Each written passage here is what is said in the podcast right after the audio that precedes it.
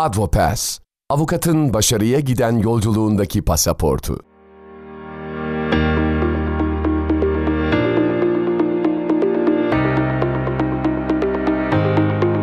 Law Podcast Media sunar. Advopass Webinar Serisi Bölüm 4. Yapay Zeka ve Hukuk. Hoş geldiniz. Bugün yine aşırı kıymetli webinar panelistlerimiz var. Hakan Hocam, Ussal Hocam, Serter Hocam hepiniz hoş geldiniz. Bizi kırmadınız. E, Bu değerli vaktinizi ayırdınız bize. Teker teker sorularımızı sormak istiyoruz ama öncelikle böyle çok kısa bir e, yani belki tanımayan var mıdır bilmiyorum artık e, bu isimleri ama e, bir kendinizi çok kısa tanıtır mısınız? Hakan Hocam sizden başlayalım isterseniz. Ee, Teşekkür ederim. Öncelikle bu nazik davetiniz için, nazik değerlendirmeleriniz için. Ee, tam ismim Münir Hakan Eriş. Ben 1991 yılından bu yana İzmir Borsası'nda kayıtlı avukatlık yapıyorum. Ee, bir taraftan da şey akademik hayatı olan ilgim sönmemiş demek ki avukatlık faaliyeti çerçevesinde. 9 Eylül Üniversitesi'nde doktora tez aşamasındayım. Yüksek lisans özel şey, kamu hukuku alanında yaptım ama doktora özel hukuk alanında yapıyorum. Tezimi tamamlamaya çalışıyorum şimdi. Ayrıca Yaşar Üniversitesi'nde de yarı zamanlı bir öğretim görevliliği rolüm var. O rolümde gereği yapmaya çalışıyorum. Tekrar teşekkür ederim.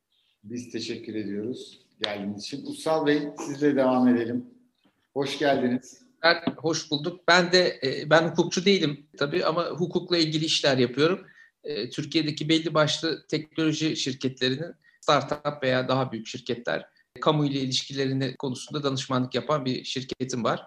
E, Daha önce de hem özel sektörde General Electric hem kamuda rekabet kurulu hem de sivil toplum kuruluşlarında TOB ve TEPAV e, görev aldım. Yine bu inovasyon, e, teknoloji ve bunların kamu politikaları etkileri konusunda çalışmalar yaptım.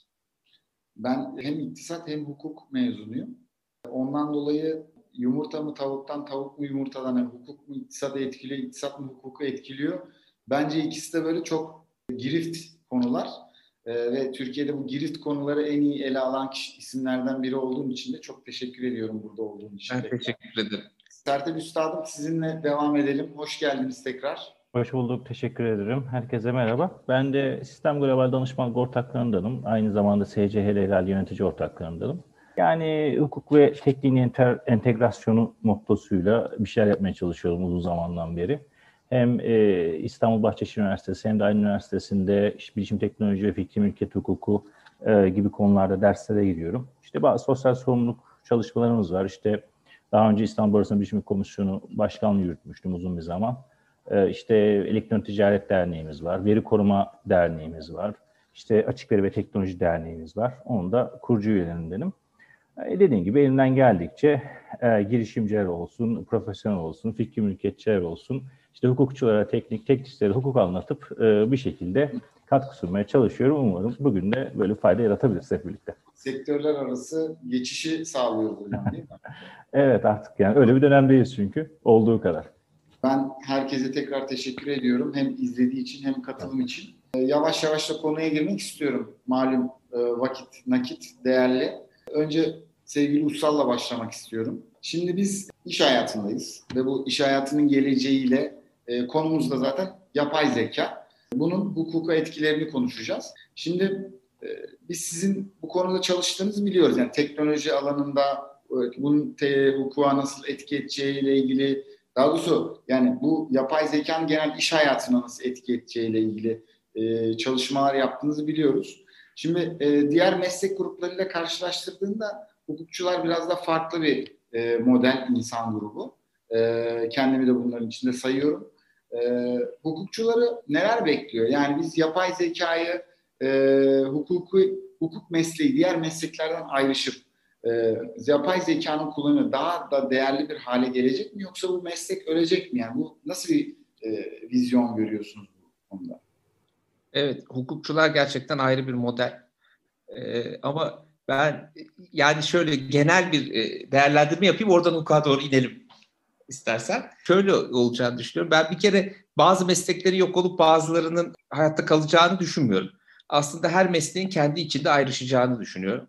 Ee, çünkü şuradan başlayalım. Yapay zeka ne yapıyor? yapay zeka dediğimiz şey özellikle yani yapay zeka tabii çok eski bir kavram ama son 10 yıldır en çok kullanılan yapay zeka modeli olan makine öğrenmesi şunu yapıyor. E, bir durumla ilgili veriye bakıyor. O veriyi alıyor, analiz ediyor. O analizlerden paternler buluyor. O paternlerden de geleceğe yönelik bazı tahminler yapıyor. Değil mi? Bu mesela eğer natural language processing ise işte internetteki bütün tekstleri okuyor, gidiyor bir şey yazıyor. Değil mi? Mesela bir dava dilekçesi yazıyor. Eğer ses işleme ise birçok sesi dinliyor. Sonra sen bir şey sorduğun zaman anlıyor. Dünyadaki o kadar çok sesi dinlemiş ki oradan bir mantık kuralı bulabiliyor. Eğer görüntü işleme ise sen sürücünün yerine geçtiğin zaman, arabayı kullandığın zaman gidiyor, aa diyor burada ışık yeşil yandı ben geçeyim diyor. Aa yaya çıktı durayım diyor. Aa diyor burası okul var yakında biraz yavaş gideyim diyor. Bunları görüyor, o gördüğü şeyi işliyor ve bir karar veriyor. Hep bunların temelinde paternleri anlayıp ona göre karar verebilme yetisi var. Şimdi bizim insan zekasında da bu yeti var. Öyle değil mi? Ama bilgisayar bunu çok daha iyi yapıyor. Neden? Çünkü kapasite çok daha yüksek, hız çok daha yüksek. Ve edinebileceği bilgi kaynağı sınırsız. Öyle değil mi? Yani biz insan olarak okuduğumuzla yazdığımızla sınırlıyız ama bilgisayar dünyadaki bütün verileri alıp işleyebiliyor. Anlık olarak hem de. Anlık olarak.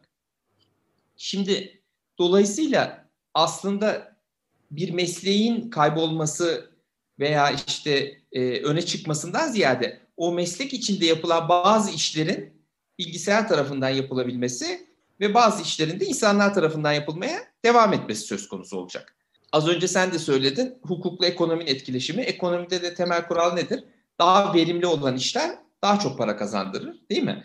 Dolayısıyla o meslek grubunun içinde bazı işleri bilgisayarlar yaparken insanların yaptığı işlerin aslında kazancı yükselecek. Çünkü daha verimli hale gelecek. Yapmak istemediğin, amelelik olarak gördüğün bazı işleri bilgisayara yaptıracaksın.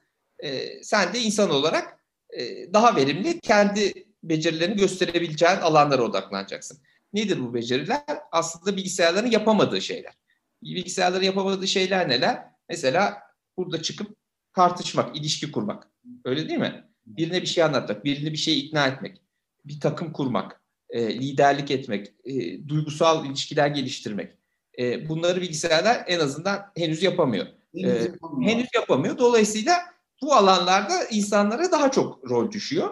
Bence bütün mesleklerde aslında bu roller artacak. E, buna mukabil e, işte e, veri işlemeye dayalı şeyler bilgisayarlar tarafından yapılmaya başlanacak.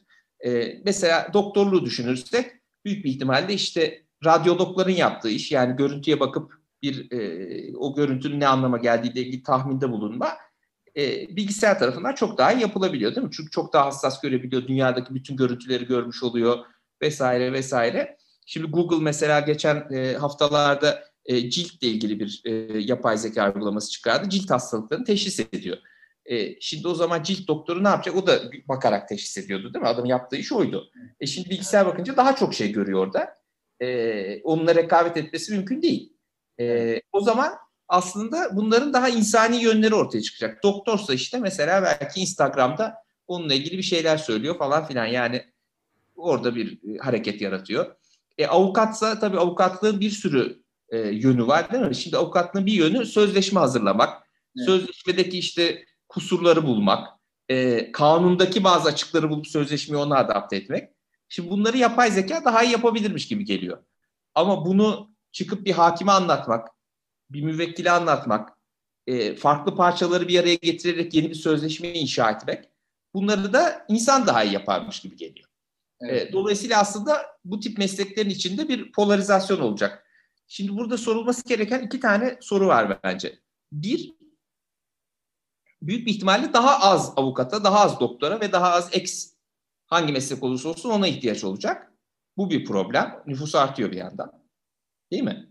Bir problemimiz bu. İkinci problemimiz de şu bence. Mesleklerin e, yeni eleman yetiştirmesi açısından yani biz stajyer avukatlara ne yaptıracağız? Değil mi? Bugüne kadar sözleşmeleri okutturuyordunuz ofiste. E, e şimdi onu zaten yapay zeka yapacak. E ne yaptıracak? Bu nasıl yetişecek? Yani konuları nasıl öğrenecek? O işin içine nasıl girecek?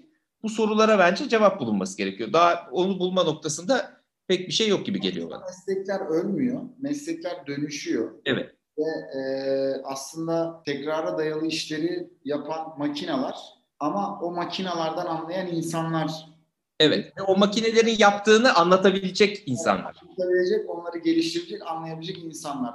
Ee, güzel bir bence giriş oldu bu konuya da. Hakan Hocam'la devam etmek istiyorum. Şimdi bu e, anladık ki tamam avukatlık ölmüyor. Okey tamam şimdi rahatladık.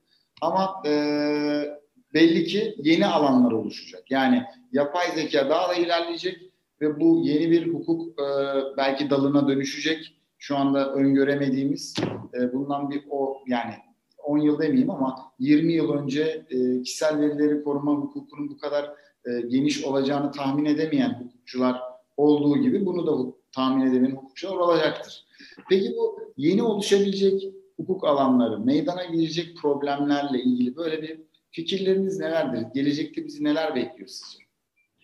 Aslında e, hayatımızı çok kolaylaştırıyor. Bunu Ulusal Bey de çok net bir şekilde ortaya koydu. E, belki yani ilk karşılaş ya benim kendi gözlemlerime göre ilk karşılaşacağımız ihtiyaç e, mevcut kuralların yeniden yorumlanması ihtiyacı olacak. Çünkü e, hukuk alanında bu konudaki tartışmalara baktığımda çoğunlukla efendim işte yapay zekanın cezai sorumluluğu veya hukuki sorumluluğu üzerinde durulduğunu görüyorum ben. Şimdi buna ilişkin e, bizim mevzuatımıza ve uygulamamıza bir, bir kısım kurallar var. Bir kısımda tanımlar var. Belki bu kuralların ve tanımların yapay zekanın dikkate alınması suretiyle bir yeniden yorumlanması gerekecek. Öyle anlaşılıyor.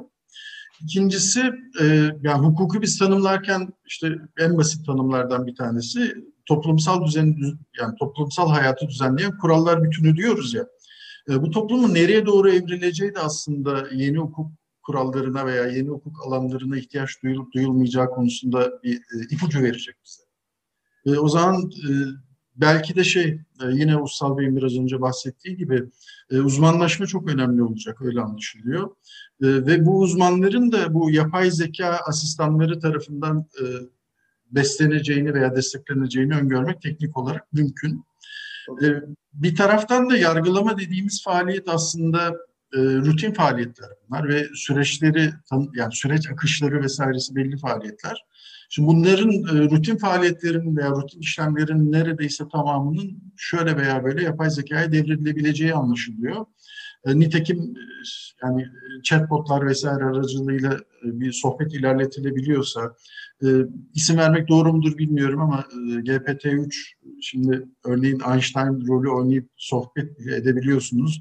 O hale gelmiş, internet üzerindeki bütün yazılı her şeyi okumuş e, bir yapay zeka modeli var karşımızda. E, dolayısıyla bana sorarsanız eğer insana has e, vicdan dediğimiz, etik dediğimiz bir kısım problemler dışındaki fonksiyonları devredebileceğiz gibi görünüyor. Buradaki tek yani şey nasıl söyleyeyim devredilemeyecek taraf bu gibi geliyor. Bir taraftan da kaçınılmaz olarak yani öngörüde bulunsun, bize e, karar destek mekanizması olarak e, katkıda bulunsun, süreçleri veya vakti kısaltsın ama sonuçta e, bir insan denetimine her koşulda ihtiyaç duyacağız gibi görünüyor. Bunu da işte e, bu şey uzman hukukçular yapacak. E, bir taraftan da yani yapay zekaya bir e-kişilik verilip verilmemesi tartışılıyor. Bir taraftan e, bunun işte ete kemiğe büründürülmüş haline robot diyoruz. E, onu görüyoruz. Yani biz şey var, nasıl söyleyeyim bir canlı formunda karşımıza gördüğümüzde işte Android yanılgısı vesairesi diye şeyler, kavramlar çıkmaya başladı. Biz onlara da hakları atfedeceğiz. Belki de şeyi konuşacağız bir süre sonra. Yapay zeka e, savunuculuğunu konuşacağız. Onların haklarının tartışılıp tartışılmadığını bir vadede konuşacağız öyle anlaşılıyor. Ayrıca e, yine gördüğümüz pandemide özellikle gördüğümüz yapay zekadan bağımsız söylüyorum. E, şimdi ulaşılamama hakkı gibi veya iş hukukundaki işte aslında sorulmaması gereken bir soruyu sorduğunuz zaman ona yalan söyleme hakkı gibi türden haklar giderek şeyi ortaya çıkartıyor. İnsan hakkı dediğimiz kavramların belki içeriğinin yeniden değerlendirilmesi veya yeni türlerinin zenginleştirilmesini ortaya çıkartıyor. Bir de çok üzerinde durulması gereken asıl konu bence bu legal design dediğimiz türden uygulamaların aslında yapay zeka etiğinin üzerinde boşuna durulmuyor. Ee, Yani sonuçta bir etik kurallar üzerinde inşa edilmesi gerekiyor. Bu işin ve bunun bütün süreç tasarımlarına, yapay zekanın her türünün tasarımına e, dahil edilmesi gerekiyor. İşte o noktada e, hem e, yani legal design prensiplerine hakim hukukçuların hem etiğe hakim hukukçuların hem de e, gelişim kurallarına belki işte bu kodlamaya hakim hukukçuların oluşturacağı yeni bir alanda geliyor gibi görünüyor benim gözüme. Ben Hocam. e, güzel bir perspektif oldu. Bu konuda mesela ben şeyi çok örnek veriyorum. Bu Matrix filmi çok meşhur 2000'lerin başında. Ondan sonra da bu Matrix'in nasıl geldiğini, e, o Matrix'in nasıl oluştuğunu anlatan bir şeyimiz vardı. Böyle bir animasyon serisi yayınlamışlardı. O seride e, daha öncesinde robotları insanlar insanların robotlarla hikayesi ve savaşın nasıl başladığını anlatıyordu. Ee, ben ona hep referans gösteriyorum bu e, konularda. Orada da böyle e, robotların duygularıyla oynadı insan oldu. Ondan sonra da savaş başladı. Aslında ben aynı soruyu Serter e, Üstad'ıma da sormak istiyorum. E, yani siz hukuk alanlarıyla ilgili gelişecek nasıl bir alan olduğunu düşünüyorsunuz? İlave sorum da şu. Bu geleneksel bir meslek bizim e, mesleğimiz hukukçuluk. Yapay zeka ile biraz daha kırılabilir mi yoksa tam tersine gene hani böyle olur ya bir e, devrim çıktığında muhafazakarlar daha böyle bir gücü artar ve o devrimi yok etmeye çalışırlar. Öyle bir e, reaksiyon mu bekliyorsunuz? Yapay zeka hukuku sizce nasıl etkiler? Yani her iki soruya da böyle bir cevap. Ya- Yani şöyle tabii e, bir kere e, yapay zeka iyi bir asistan açıkçası ki şu an aslında hepimiz bir şekilde kullanıyoruz. İşte kullandığımız iştihat arama motorları var herkesin ofisinde E, ve e, bunlar vasıtasıyla e, şimdi daha önce nasıldı? İşte atıyorum 20 yıl önce böyle bir şey yoktu. Yargıtay İştihatları diye bir dergi vardı. Ondan varsa elinizde işte birkaç karara erişirdiniz falan filan. Sonra birileri bunu yazılıma çevirdi. Aldı bütün kararları işte Yargıtay'dan ki açık aslında erişime açıktı. Bunu editledi, düzenledi, işte sonra etiketledi, filtreledi, gittikçe geliştirdi. Biliyorsunuz piyasada bu yazılımlar var. Kimi hala daha 20 yıl öncesi halinde, kimi üzerine koydu. İşte artık yerel mahkeme kararından bilmem nesine onunla onu ilişkilendiriyor vesaire. Hani arama motoru ama özünde baktığınızda. Peki bu ikisinden birisine sahip olan hukuk bürosunun farkı ne? Yapay zeka mı değil ama şöyle bir farkı var buna sahipseniz hukuk bürosu olarak. Bir kere Yargıtay, bölge mahkemesi, yerel mahkemeler sizin yazmış olduğunuz dilekçeyle ilgili ne diyeceğini biliyorsunuz ve elinizde bir iştihadınız oluyor. E, buna sahip değilseniz e, valla kara düzen yazıyorsunuz. Hiçbir fikriniz yok. Yani dünyadan kopuk bir şekilde dilekçe çıkartıyorsunuz ortaya. Fakültelerini öğrendiyseniz ya da işte artık ne bulursanız. Şimdi bir elinizde böyle bir kaynak var, bir elinizde kaynak yok. E, bu noktada aslında şu an bize yarattığı şey asistan. Ve bu asistanlığı sebebiyle belki ticaretle de birleştirirse, yani hukuku da bir ticari bir zemine oturtursak ne oluyor? Diğer hukuk bürolarının önünde rekabette öne geçmiş oluyorsunuz. Şimdi bu rekabette öne geçmenin şöyle bir faydası olacak tabii. E, nedir? Bir hukuk bürosu haftada atıyorum 5 dilekçe yazarken ya da bir avukat diyeyim yani münferit, butik çalışan, tek çalışan bir avukat haftada işte her gün bir dilekçe dava dilekçesi çıkarsa 5 tane ama bundan sahipseniz kaç tane? 10 tane çıkacak yani. İyi bir yapay zeka yazılımına sahipseniz belki size diyecek ki bu, bu yazdığın dilekçenin işte kazanma ihtimali, bunun daha önce yargıya konulmuş halleri, onları bunları. Niye? Çünkü bugün esasen Türkiye standartlarına tabii her şeyimiz UYAP'ta yani. İşte avukatın dilekçesi de orada, savcının işte mütalası da orada, işte yargıtayın kararı orada veya bütün kademeler her şeyimiz UYAP'ta. Ne olursa olsun. Çok kıymetli bir şey bu. Yani birisi şu an UYAP'a bir şeyi bağlasa ve ki bağlıyorlardır mutlaka. Mutlaka bunları birileri çalışıyor. Mutlaka e, dil öğrenmesiydi, oydu buydu işte derken dediğim şeyi sağlayacak. Şimdi başta çok basit bir iştahat tarama yazılımı diyorduk. Bugün de bundan bahsediyoruz. Peki bu iş daha da nereye götürülebilir o zaman? Madem bu teknoloji var niye yapmıyoruz? Ee, tabii bunun altında başka hususlar da olur. Bu defa e, işte şu anki temel yapay zekadaki sorunlarımız yine devreye girecektir. Bir, bağımsız olmama, tarafsız olmama, işte evrensel hukuk ilkelerine çünkü tek bir hukuk ilkesiyle girecek. Yapay zekanın yaptığı şey ya da yazılım ya da algoritma diyelim, hadi bunu yapay zeka da demeyelim bu sistemin. Ya daha önce verilen kararlar üzerine aynı karar vermek üzere bir kurgu devreye girecek. Ama yine de şu bir gerçek, iyi bir asistan mı? Kesinlikle. İyi bir asistan olduğu için de diğer hukuk büroları nasıl öne geçirir mi? Kesinlikle öne geçirir ve bu noktada da rekabette öne geçersiniz. Şimdi bu tartışılabilir. Yani bu doğru mu değil? Niye? Bizim biliyorsunuz madem eski avukatlık, eski avukatlık diyoruz ama bugün reklam yasağı diye de bir şey var mesela. Niye var bu? Ya rekabet için var işte yani rekabeti korumak. Sana yani post kullanamıyorsunuz şu an avukatlık bürosuna bir kredi kart taksidi hadi yapmak için başvurun bakalım. Tamam şeyi kullanabilirsiniz yani ödeme sistemleri baro kartın bağlı. Ama bunun dışında bir post bağlamakla ilgili bir durumumuz var. Yani burada rekabeti korumaya çalışan bir e, baroculuk, baro sistemimiz var. Tabii ki bunun temel ilkeleri var bu arada. Yani bu eleştiri olarak söylemiyorum ama daha buradayken işte rekabet öne geçirecek bir alt yapay zeka e, hikayesi nasıl bağlayacağız? E, burada bir e, tabii ki temel bir e, sorunumuz çıkacak. E, bir diğer mesele e, mahkemelerin e, kararlarına müdahale mi olacak sadece? Bunun hakim kullandığını varsayın. Diğer versiyonu hep avukattan konuştuk.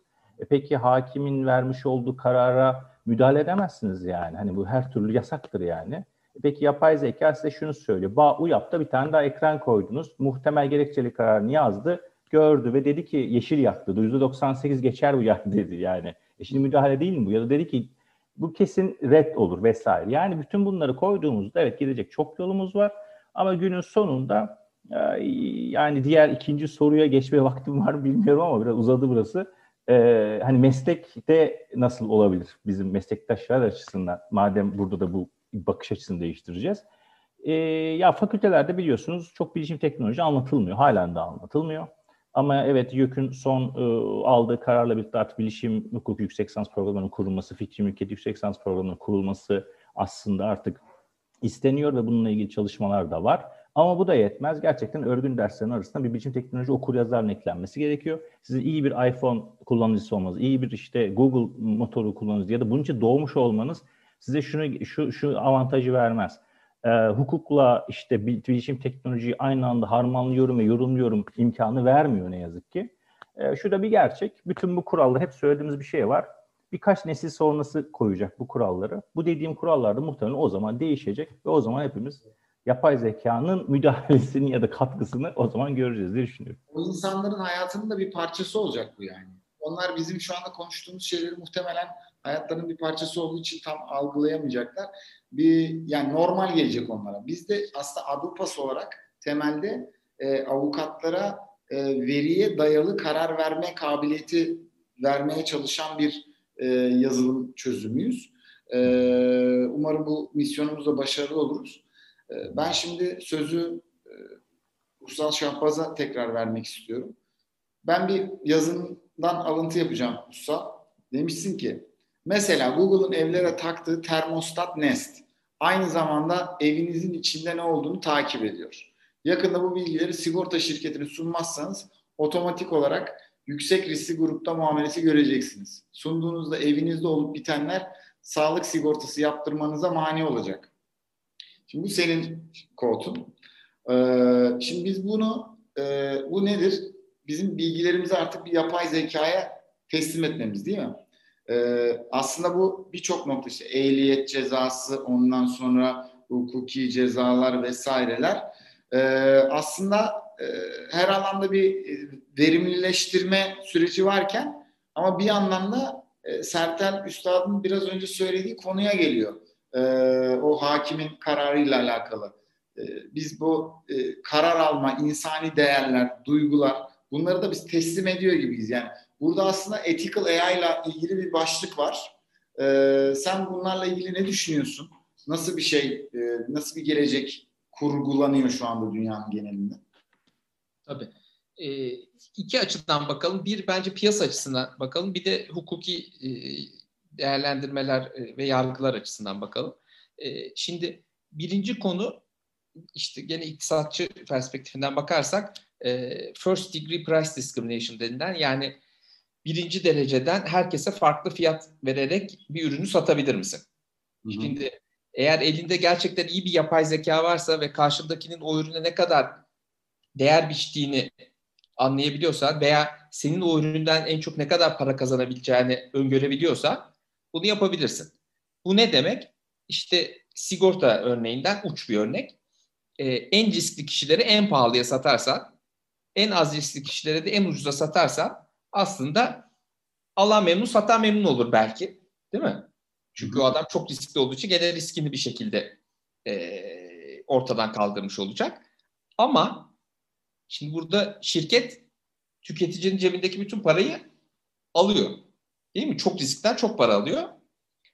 Normalde ne yapıyordu? Şimdi bizim dünyamıza dönelim. Mesela en gene başka bir uç örnek vereyim. İkisi de bunların bence optimal değil. Optimaline geliriz. Trafik sigortası sorunu var Türkiye'de. Trafik sigortası fiyatına bir üst sınır getirildi. Değil mi? Ee, şimdi sigorta şirketleri bunlar sürekli zarar ediyor şu anda. Çünkü Evet. ki yani Evet. Türkiye trafiğindeki riski karşılamayacak bir fiyat sınırı getirildi. Dedi ki sen bunu ucuza satacaksın. Sen cebindeki parayı sürücülere aktaracaksın. Kaskodan kazanacaksın dedi devlet.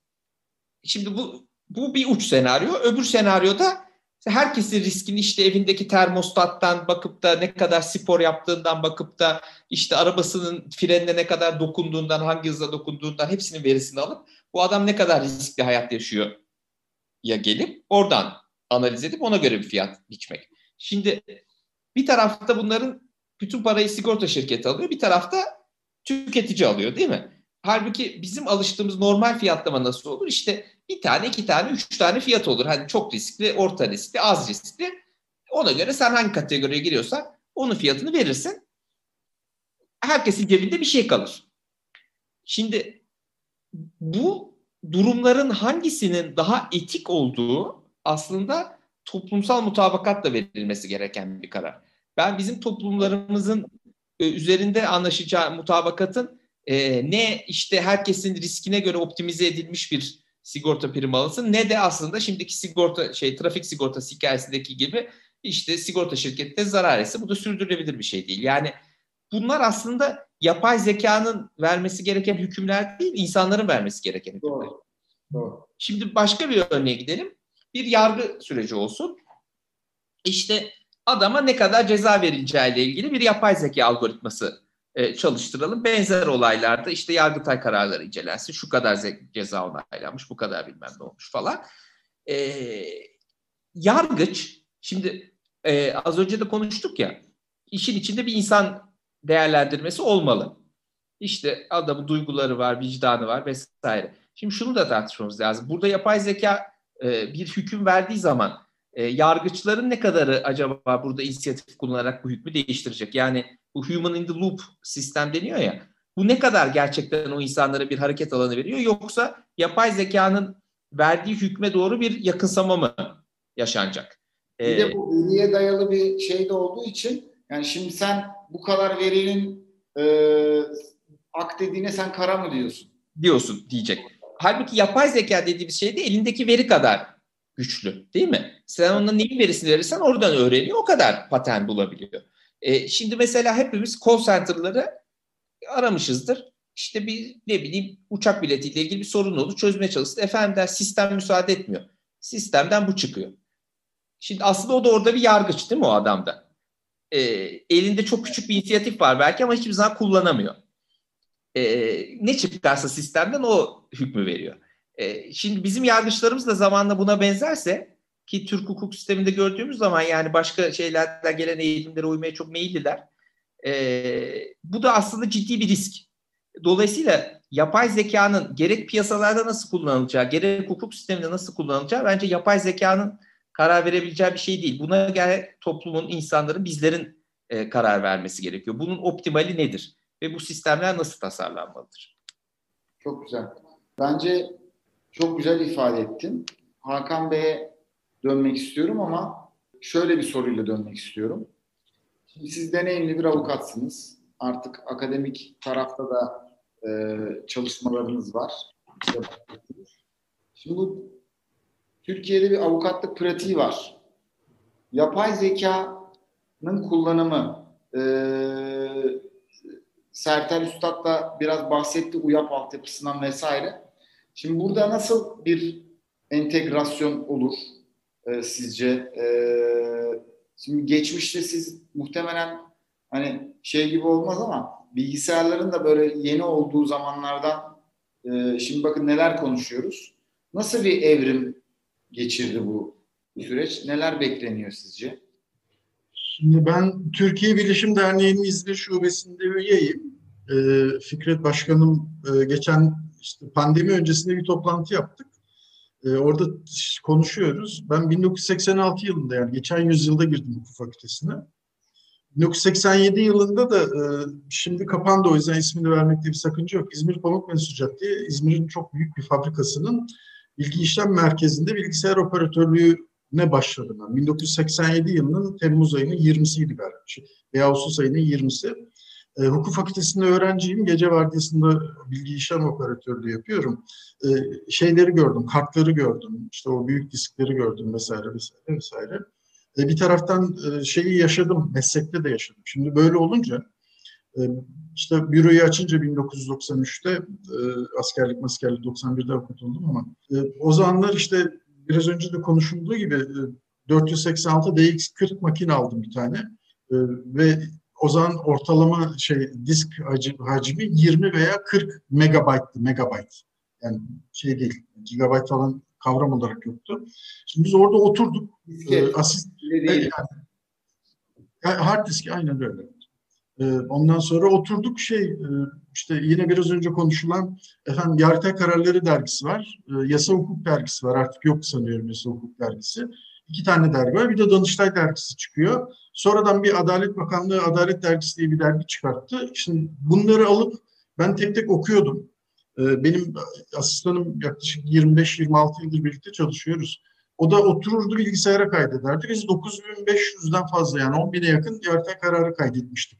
Niye yapıyorduk bunu? Yine biraz önce konuşulan efendim şey e, araya yani anahtar kelimeyle arayalım bilgiye kolay ulaşalım. Yani veri girişi zaman alıyordu ama acil bir ihtiyaç aynen acil bir ihtiyaç çıktığı zaman veriye ulaşmak hızlanıyordu. Şimdi bu bu türden şeyler faydalar işte artık şey ne bileyim birileri üstlendi.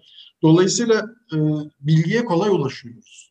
Bilginin değerini düşürdü mü e, acaba yoksa gerçekten ulaştığımız şey gerçekten bilgi midir e, veya ne kadar doğru bilgidir? Şimdi o, o türden sıkıntıları hissetmiyor değiliz. İkincisi e, ben şey ceza avukatı değilim ama e, 2011 yılında İzmir'de çok meşhur bir dava vardı. O davada işte e, o zaman Büyükşehir Belediye Başkanı e, vekillerinden biri olma şey e, vazifesini yürütmeye çalışmıştım. Başka şeylerinde e, nasıl söyleyeyim bürokratların ben yapay zeka savcı gördüm. Robot hatta yapay zeka demeyeyim. Yapay zeka hakim gördüm. Yapay zeka bilir kişi de gördüm. Şimdi tutuklular.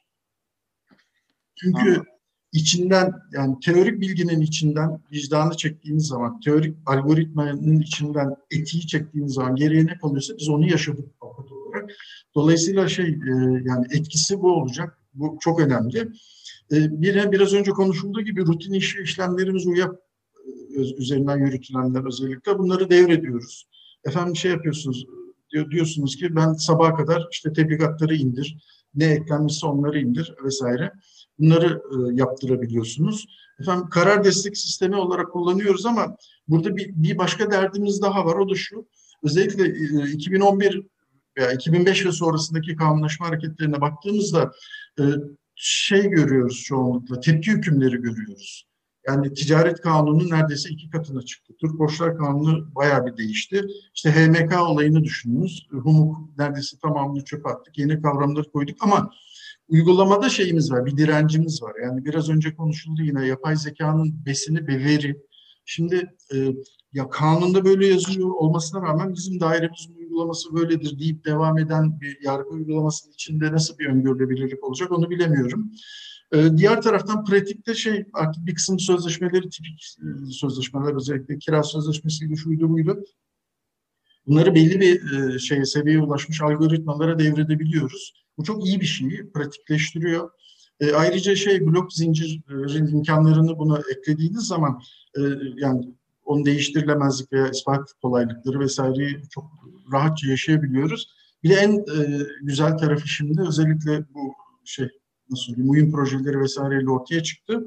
Hukukçuların da e, proje yönetimi vesairesi açısından artık neredeyse e, bu yapay zeka diyebileceğimiz bazı algoritmalar şey e, hayatımızı kolaylaştırdı. E, bu yönüyle genel olarak şey nasıl söyleyeyim avukatlığı kolaylaştırdığını düşünüyorum. Ama bir kötü tarafı şu olabilir. İşin e, esprisinden uzun yani ruhundan biraz uzaklaşıyor gibi de olabiliriz. E, mesela son zamanda özellikle UYAP uygulamasından sonra şey çok hazır ve çok kolay ulaşabiliyoruz da e, yani hukukçunun bir yorum yapması lazım. Hukukçunun bir e, akıl yürütme vesaire faaliyeti yürütmesi lazım. Bunları e, biz devrede devrede artık şey nasıl söyleyeyim bir taraftan uzmanlaşmayı konuşurken bir taraftan bu yönünü sanki uzmanlaşmanın altını boşaltıyor gibi de görünüyor benim gözüme. Olumsuz bir geri bildirim olarak da bunu söyleyeyim. Teşekkürler e, hocam. Şimdi e, bir sorum daha var. O da e, Sertel Üstadıma. Şimdi açık veri konusunda birçok çalışmalar yapıyorsunuz. Bununla alakalı hatta bir dernek ismini telaffuz ettiniz. E, biz dinleyicileri biraz bilgilendirebilir miyiz e, izleyenleri? Açık veri nedir? E, bu açık veri ülkemizde, dünyada ne gibi faaliyetler yürütülüyordur bu konuda? E, topluma sunulan bu veriler günümüzde verimli bir şekilde işlenebiliyor mu? Yani genel olarak bunlardan biraz bahsedebiliriz. Biraz kavramsal olacak ama.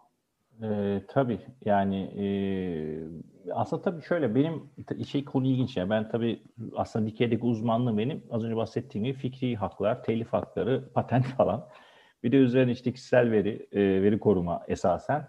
Ama e, bütün bunları tamamen ters olarak bir de bu aralar açık veri. Yani hani e, öyle olmaz böyle olur. Hani en iyi e, tersten biz yaparız der gibi böyle bir beynimin iki lobunu ters şekilde kullanma e, şeyindeyim şu aralar.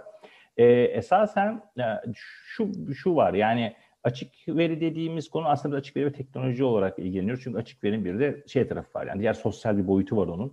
Ee, biz çok o tarafta değiliz. Daha çok işte bu işin teknolojik ve bugünkü dijital dünyada karşılığı ilgileniyoruz. Ve açık veri temelde herhangi bir korumaya tabi olmayan, telif hakkına, patente veya herhangi bir diğer kontrollere e, sahip olmayan e, verilerin e, herkesin istediği gibi kullanabilmesi. İşte teknolojiyle bağlamında söylersek de işte herkes erişebilen, paylaşabilen, tekrar kullanılabilen, işte şeffaflığı sağlayan, güvenilir ve katılımı sağlayan veriler olarak söyleyebiliriz. Tabii burada veriler sadece anonim kişisel veri olarak ifade edebiliriz. Artık yani kişisel veri aslında çok açık verinin konusu değil. Eğer elimizde bir veri seti varsa öncelikle bunu anonimleştiriyoruz ve e, artık açık veriye dönüştürüyoruz. Ticari sırlar da tabii bu kapsamaya giriyor ki bugün diğer sorunlardan bir tanesi bu. Ya da devletle ilgili konulardan bir tanesi bu. Bugün artık şu tartışılıyor. Yani verinin sahibi kim? Gerçekten veri üzerine mülkiyet kurulabilecek bir konu mudur? Ee, gerçekten mesela de atıyorum en klasik örneği hani belediye Chicago'da işte belediyelerin çöp toplama datasından üzerinden çalışan buna milyonlarca dolar işte kar, e, kar demeyeyim de hani kazanç getirebilen e, çalışmalar yapılıyor. Şimdi bizde de bazı belediyeler aslında yavaş yavaş verilerini açmaya başladılar. E, verilerinizi açtıktan sonra aslında toplumla paylaştıktan sonra girişimcilik açısından bakıyorsak onların hayal gücüne kalıyor. Siz veriyi açın mutlaka onu değerlendirip e, paylaşıp ondan bir şeyler çıkartacak birileri mutlaka geliyor ve nitekim hikaye bu şekilde başlıyor her zaman için. E, yapay zeka bağlamında da şöyle bir sorun var. Bütün yapay zeka çalışanlarının bunun üzerine emek veren akademisyenlerin, işte öğrencilerin, girişimlerin ortak derdi bir veri yok. Veri seti yok. E, mutlaka önlerine ya bir kişisel veriyle ilgili konu çıkıyor. Örneğin işte sağlık verisiyle işte kanseri araştıran bir e, sağlık e, uygulaması geliştirmek istiyorsunuz. E size bir sürü kanserle ilgili çekilmiş röntgen fotoğrafları lazım. Ya böyle bir şey yok ve kimse sizinle bunu paylaşmıyor. E, zaten devletler çok istekli değil böyle paylaşımları yapmak. Anonim de olsa paylaşmakla ilgili zaten motivasyonları yok. İki, bizim gibi tabii ülkeler korku da söz konusu. E, çünkü sen kimin verisini kimle paylaşıyorsun gibi de bir e, bakış açısı tabii yerleşiyor. Fakat gittikçe iş açık veriye doğru gitmesindeki şey paylaşım ekonomisinin hep konuştuğumuz işbirliklerinin çok arttığı bir dönemi yaşıyoruz. Ee, ve e, özellikle mesela telif yazılımda artık çok insanlar yazılım kod yazmıyor. Yaptıkları şey yazılmış olan açık kaynak kodlarını birleştirip ortaya yeni bir şey çıkartmak. Ee, çok da orada orijinallikten bahsedemiyoruz. Oradaki eşik ya orijinallik eşiği oldukça düşmüş durumda. bundan dolayı evet bu yeni çağda açık veri özellikle şeffaflığı hani getirmesinden dolayı e, birincisi güven sağlamasından dolayı aslında e, daha çok tercih ettiği meselelerden bir tanesi olmaya başladı. İkincisi bilmediğimiz erişmekle ilgili derdimiz var. Bilgi erişmek yani çok fazla bilgi var. Evet çok kolay erişmek ama rafine bilgi erişemiyorsunuz. O yüzden de işte açık eğitim, açık e, erişim gibi temel bazı konularımız söz konusu. Bu da burada çok kıymetli. Ve e, hepimizi tabii hayatlarını kolaylaştıracak teknoloji geliştirmen yolu da işte az önce bahsetmiş olduğum verinin paylaşımına gerçekleşebilecek durumda. E, yani bugünün konusu olarak da işte bu e, yapay zekanın aslında hep konuşulan işte nedir petroldür, ham maddesidir vesaire istediğiniz tabiri kullanabilirsiniz. Evet yani o veri olmadan çok da yapay zeka bir anlam ifade etmiyor.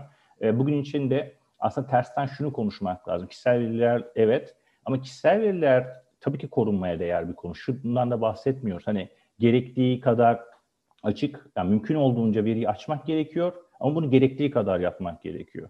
Yani kalkıp da kişisel verileri fütursuzca kullanalım gibi bir şey yok. Ya yeter ki yapay zeka bunu öğrensin gibi şeylerden de bahsetmiyoruz. Elbette e, korunması gereken bu hususumuz var burada. Evet. E, ki adliyeden de konuşuyorsak, sağlıktan ondan bundan da konuşuyorsak zaten burada e, çok daha önemli konularımız söz konusu. O yüzden muhtemelen gelecekte daha çok konuşacağız. Bomba Bütün veriler açık veri olacak mı bir gün? Ah, ya istatistikler veriye dönüştürülecek mecburen. Nasıl hukuku bitecek ve her veri açık veri olacak. Ya şöyle, e, biz tabii bunu şöyle bir şey var. Patent açısından bakarsanız patentçiler açısından tabii bizim ekmeğimizle mi oynuyorsun durum olur. Çünkü patent kabul eden bir sistemden bahsetmiyoruz yani bu arada. Ya ki ama orada da e, günün sonunda patent ekonomisiyle yükselen de bir değer söz konusu. Yani e, bu ikisi birbiriyle çok karşı karşıya gelmekle birlikte ikisine yarattığı çok farklı ekonomi söz konusu. Bir tanesinde evet e, örneğin işte diyorum ya ben, ben patent vekiliyim, patent çalışıyorum ve bu hakları korumak için e, bir e, davalara gidiyorum, davalara çıkıyorum, bu savaşları veriyorum. Ama temelde şu var, elbette onun üzerine bina edilmiş olan gelecek burada. Yani hani e, ki bizim Türkiye Cumhuriyeti de bu kadar teşvik, bu kadar desteğini veriyor. İşte patentler çıksın, onlara bunlar olsun diye verirken bugün bunu konuşmamız sebebi aslında daha bir global, küresel bir konuşma. E, nitekim e, esas bilgiyi oradan üretiyoruz. Konusuna özellikle daha sonra da döneceğim. Tabii tabii. Bir sorun var onunla alakalı ayırdı. Ee, ben de merak ediyorum yorumlarınızı. Hakan hocama sormak istiyorum. Şimdi e, Sertel Üstad dedi ki kişisel veriler dedi. Ondan sonra Ussal Bey dedi e, işte iş hayatındaki bu yapay zekanın rolü vesaire. Şimdi bir de kişisel veriler tarafı var tabii bunun. Ondan sonra oldukça e, birbirlerine hem girift hem de e, aslında birbirleriyle çelişen noktaları var. E, ve kişisel veriler bence çok daha her geçen gün daha önem arz ediyor. Şimdi yapay zekanın tabii birçok rolü var. Ondan sonra bilgisayarların ekranlarını kontrol edebilirler, hacklemeler yapabilirler. Yani birçok nasıl diyeyim birçok probleme yol açabilir. Hatta e, veri ihlallerine yol açabilir. En sonunda bir Akbank meselesi var. Çok meşhur oldu son zamanlarda. O zaman bu e, Terminator filminin sonundaki o hadise gerçek olacak mı? Yani yapay zeka bizim için, insanlık için kabusa dönüşecek mi yoksa elimizden tutup bizi daha iyi bir geleceğe mi götürecek? Siz ne düşünüyorsunuz bu konuda? Ya bana sorarsanız benim kişisel deneyimim ve gözlemim yapay zeka bizi e, iyi bir yere taşıyacak. E, çünkü biz bu vesileyle örneğin e, temel hakları konuşuyoruz yeniden. E, demokrasiyi konuşuyoruz yeniden. Bunun daha iyi, nasıl iyileştirilebileceğini konuşuyoruz yeniden. Etik değerleri konuşuyoruz yeniden. Ve hukukçuların özellikle ilgisi bu konuya oldukça da artmış görünüyor. Şimdi yapay zeka yani veriden öğrenecek. Başka yapacağımız bir şey yok. Ee, ancak buna ilişkin de yani fark, toplumdaki farkındalığın artmasıyla da birlikte e, hukuk sonuçta bir tercih, bir politikayla da şekilleniyor. E, yani hukuk politikası olarak işte biraz önce değinmeye çalıştığım daha ileri demokrasiyi benimsemiş, insan haklarına daha önem veren e, şeylerin, ülkelerin e, tercihleri var. Önümüzde örneğin Avrupa Birliği'nin bir kısım GDPR dediğimiz uygulaması var. Ee, onu da eleştirenler çok. Ee, Avrupa Birliği içinden de eleştiriler yükselmiyor. Yani ölçüsüzlüğünden, e, ağır yükler yüklemesinden vesaire bahsediliyor. Ancak e, yani kaçınılmaz olarak işleyecek şey e, kişisel veriyi. Burada hangi regülasyon olursa olsun, özellikle hukukun insanı önceliklendirdiği, yani bireyi de önceliklendirdiği ve onun haklarına odaklandığı yerlerde benimsenmiş bir kısım temel ilkeler var. Hangi memlekete bakarsanız bakın örneğin mahremiyetin korunması, örneğin ölçümlük gibi. Örneğin bu e, şey açık bizim açık rıza dediğimiz yani rızaya dayalı işlemlerin gerçekleştirilmesi vesaire. Şimdi e, bu temel ilkelerin üzerinde e, biraz fazlaca durursa biz bi- bireyleri de bu konuda farkındalığını arttırabilirsek ve bireylere bilgi edinme haklarını ve kişisel verilerinin akıbeti konusunda söz söyleme imkanlarını ve bunu söyleyebilecek hukuki olanakları da kendilerine daha e, kullanışlı bir şekilde sunabilirsek bu, bu türden riskleri çözebileceğiz gibi görünüyor. Ve peki şey yani nasıl söyleyeyim hukuk, hukuk politikası itibariyle örneğin bizim kişisel verilerin korunmasına ilişkin kanunumuzun 11G maddesinde bir hüküm var. Şey diyor e, kişisel verilerin münhasıran otomatik metotlarla işlenmesi sonucunda aleyhine çıkan bir durumun e, itiraz hakkı tanımış örneğin. E, Şimdi bu türden hakların varlığını ve nasıl kullanılacağını bizim sanıyorum hukukçular olarak daha çok konuşmamız gerekecek. E, Bir taraftan bizim GDPR'a bir uyum taahhüdümüz var. E, Ve önümüzdeki yıl Mart ayına kadar e, yapmayı tasarladığımız ve ismen üzerinde durulan bence de en yararlı olan husus bir hukukun, bir iştahın oluşabilmesi açısından idari yargının e, devreye girmesi. Bu bence çok önemli. E, Niye? Çünkü şey suç ceza mahkemeleri şu anda e, ya- yaptırım kararlarını itiraz açısından değerlendiriyor. Bizim ülkemiz pratiğinde de yeterince e, bir şey nasıl söyleyeyim uzmanlaşma şansı olmuyor. Ben öyle değerlendiriyorum. Bir taraftan da veri güvenliği konusu aslında sadece veri sorumlularının üzerine bırakılmayacak kadar önemli konu bence.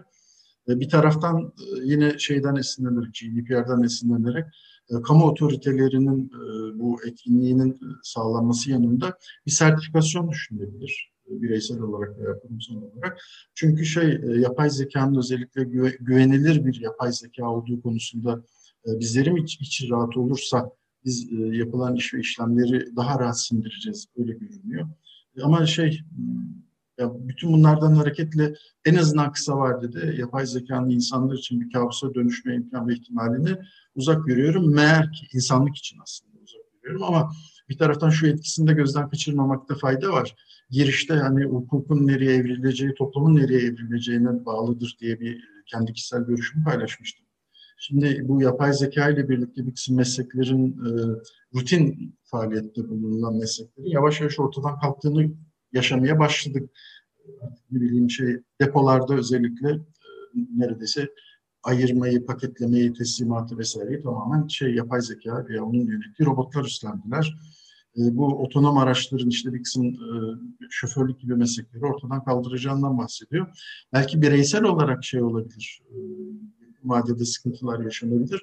Onun da e, değişik hukuk sistemlerinde önerilerini görüyoruz. Örneğin bir vergi mevzuatının yeniden e, yapılandırılması ve işte ne bileyim robot vergisi, yapay zeka vergisi gibi e, konular gündeme geliyor.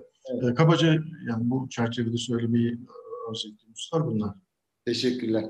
Ee, İyimserim ben yani şeyde bir devre kötümserdim de orta vadede ve kısa vadede iyimserim. Terminatör yok yani. Terminatör olmayacak diyorsunuz. Ee, olmasın diye çaba gösteriyor zaten. Avrupa Birliği bu konuda e, ilk şey nasıl söyleyeyim e, bir regülasyon hazırlığı da şu anda taslağını yayınladı. İstanbul Barosu'na da bu vesileyle teşekkür edelim. Oranın Bilişim Hukuk Komisyonu Skynet ter- evet, tercümesini yaptı. Şey orada yapay zekayı sınıflandırmış örneğin. Yasak yapay zekadan bahsediyor. Ee, biz gerçekten etik kuralları yanında bu tür hukuk kurallarıyla bu etik kuralları hukuk kurallarına dönüştürüp o risk değerlendirmesine dayalı e, kademelendirmenin içinde kalırsak sanıyorum bu filmde kalacak inşallah. Usta sana sormak istiyorum. Gerçekten sence Terminator olacak mı? Bir. İki, hukuk bunun için ne yapabilir? Üç, ya biz bu yapay zeka için biraz geç mi kaldık memleket olarak? Ya ben de o Terminator senaryosuna henüz uzak olduğumuzu düşünüyorum. E, çünkü insanlık da kendi tedbirlerini alacaktır.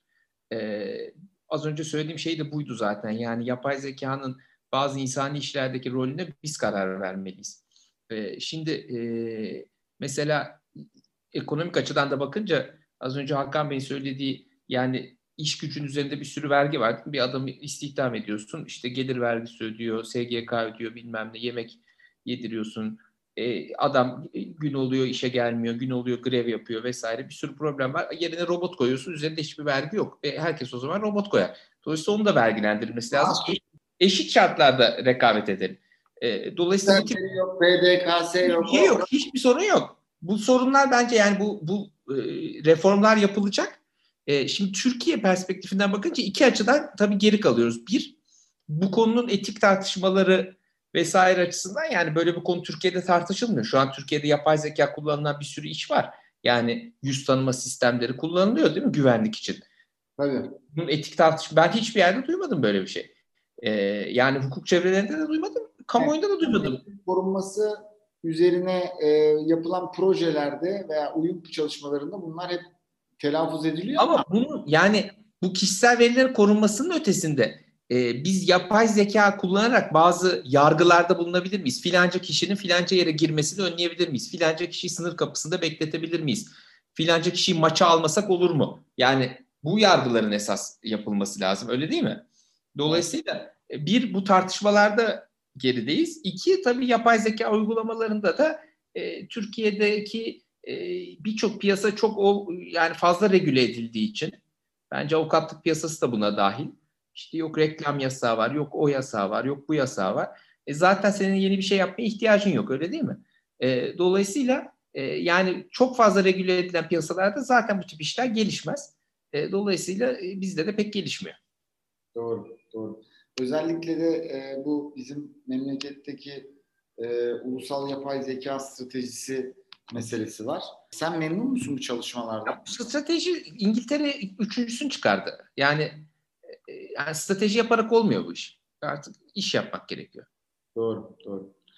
Ee, Serdar Üstadım şimdi de ben oturumun son sorusunu size çok sormak istiyorum ve bunu merakla soruyorum bu arada. Şimdi e, bu patent ve işte fikri mülkiyetlerden bahsettik. Şimdi yapay zekadan bahsediyoruz ve hukuktan bahsediyoruz. Şimdi normalde e, ben katmanlı olarak soracağım sorumu. Şimdi bir tane Elvis Presley'nin şarkısı var. Elvis Presley'nin şarkısından Elvis Presley'nin çocuğu hatta torunu nemalanıyor değil mi? Yani Hı. adamcağız vefat etmiş hala onun ekmeğini yiyorlar. Şimdi çok güzel. Bazı yapay zeka çalışmaları olduğunu biliyoruz. Ne yapıyorlar? Bunlar 200 yıldır hit olan şarkıları çıkarmışlar. Neden hit oluyor bu şarkı? Sözlerinde ne, ne yazıyor? Nereden bas vuruyor? Nereden tiz oluyor? Yani bütün o müzisyenin emeğinin paternini çıkarmışlar ve demişler ki hit olacak şarkı budur. Ve o şarkıyı üretiyor şu anda. Ve gerçekten de o şarkı hit olabilir. Şimdi bu şarkı hit oldu ve inanılmaz bir gelir. Bu geliri kim alacak?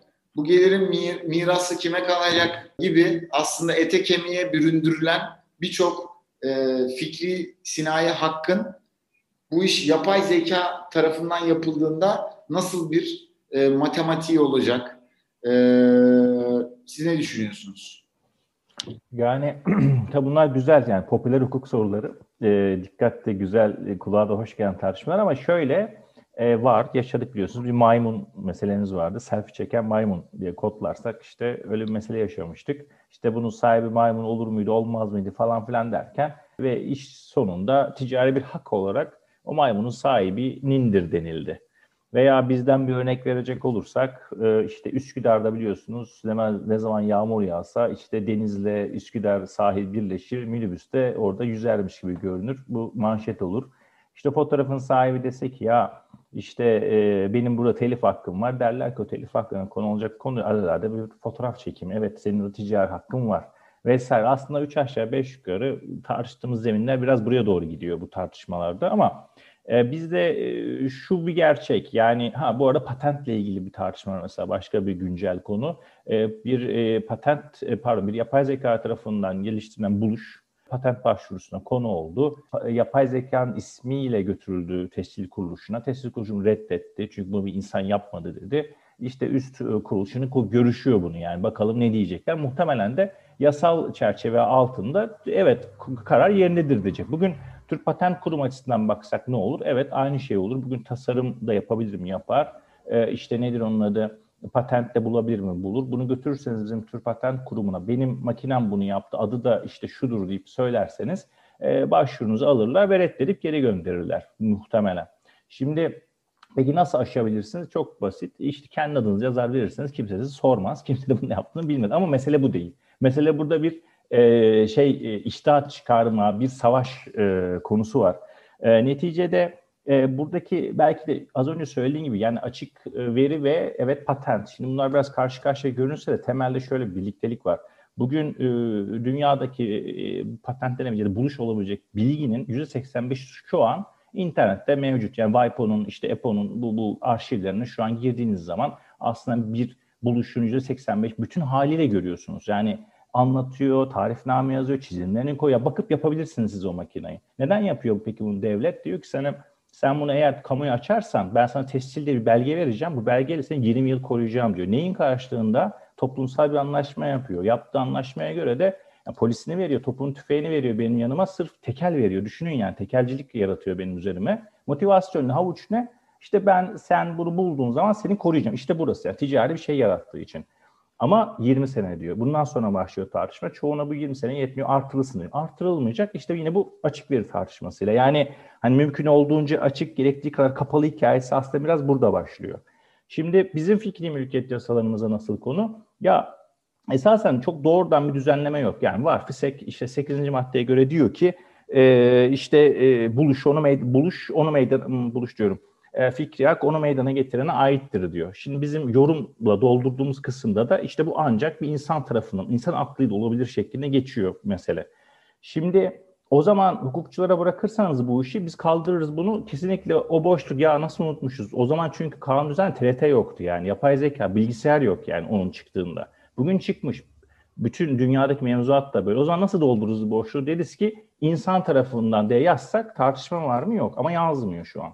Peki hukukçulara bırakırsa hukukçular ne yapacak? Oraya insanı ekleyecek ve konu kapanacak. O yüzden benim birinci tavsiyem kesin hukukçulara bu konuyu götürmemek.